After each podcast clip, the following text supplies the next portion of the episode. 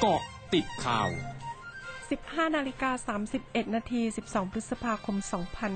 2565 ช่วงนี้ไปเกาะติดสีเกมครั้งที่ 31 กันค่ะ เกาะติดซีเกม 2021 นายพานุอุทัยรัตน์นายกสมาคมกีฬาปัญจักศีรัตแห่งประเทศไทยออกหนังสือชี้แจงกรณีชุดนักกีฬาปัญจักศีรัตทีมชาติไทย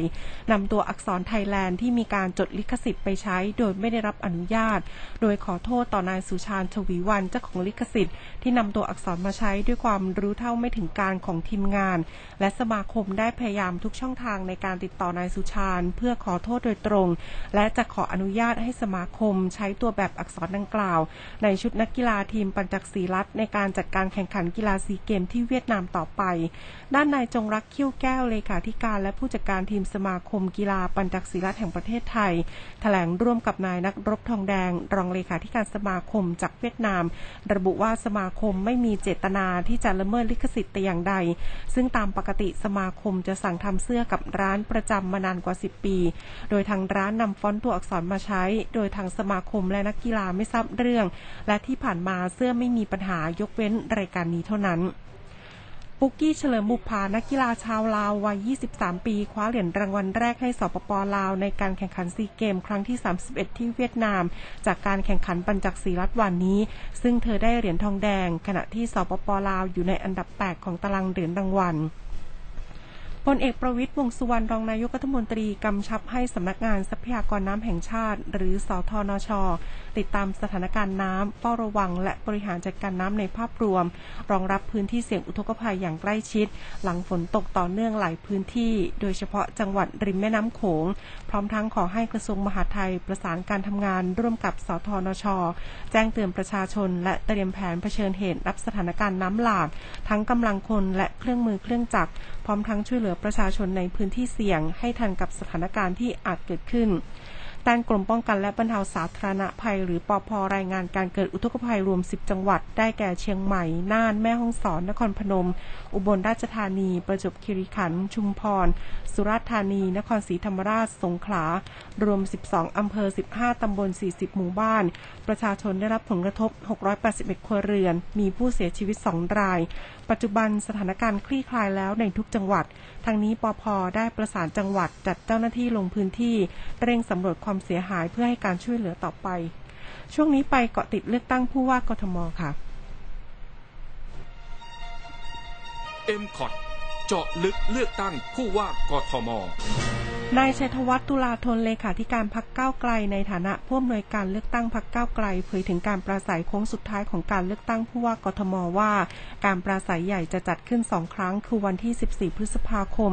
ที่พระบรมราชานุสาวรี สมเด็จพระเจ้าตากสินมหาราชวงเวียนใหญ่ ส่วนวันที่ 20 พฤษภาคมจะจัดที่มิวเซียมสยาม โดยมีผู้ปราศัยประกอบด้วยนายวิโรธและนายและทีมผู้สมัครสมาชิกสภากรุงเทพมหานครทั้ง 50 เขต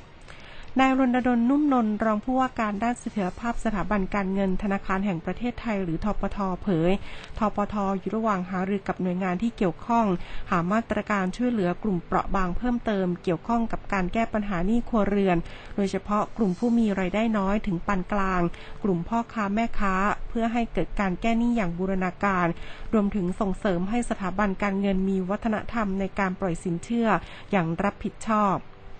ประธานาธิบดีซาอูลีนีนิสโต และนายกรัฐมนตรีซานนามารินของฟินแลนด์เผยผ่านแถลงการร่วมกันในวันนี้ว่า ฟินแลนด์ต้องสมัครเข้าเป็นสมาชิกองค์การสนธิสัญญาแอตแลนติกเหนือหรือเนโตโดยไม่ล่าช้า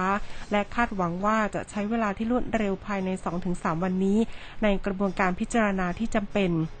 สำนักงานความปลอดภัยด้านการบินสาภาพยุโรปออกแนวนโยบายใหม่ ระบุตั้งแต่วันที่ 16 พฤษภาคมเป็นต้นไป ไม่จำเป็นต้องสวมหน้ากากในเที่ยวบิน และในท่าอากาศยานของกลุ่มประเทศสาภาพยุโรป โดยแนวนโยบายใหม่ดังกล่าว สอดคล้องกับการเปลี่ยนแปลงนโยบายของขนส่งสาธารณะทั่วยุโรป ช่วงหน้าติดตามคืบหน้าข่าวอาเซียนค่ะ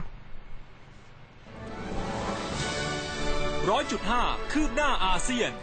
ประธานาธิบดียุนซอกยอนของเกาหลีใต้เป็นประธานการประชุมคณะรัฐมนตรีนัดแรกวันนี้ โดยที่ประชุมเห็นชอบงบประมาณพิเศษ ซึ่งสูงเป็นประวัติการที่ 59.4 ล้านล้านวอน ที่จะถูกใช้ในการช่วยเหลือกลุ่มผู้ค้าขนาดเล็ก ที่ได้รับผลกระทบจากการระบาดของโควิด -19 ตามที่นายยุนเคยหาเสียงไว้เกี่ยวกับค่าชดเชยของกลุ่มผู้ค้าขนาดเล็ก Global New Light of Myanmar ซึ่งเป็นสื่อของทางการเมียนมารายงานวันนี้ว่ารัฐบาลทหารเมียนมา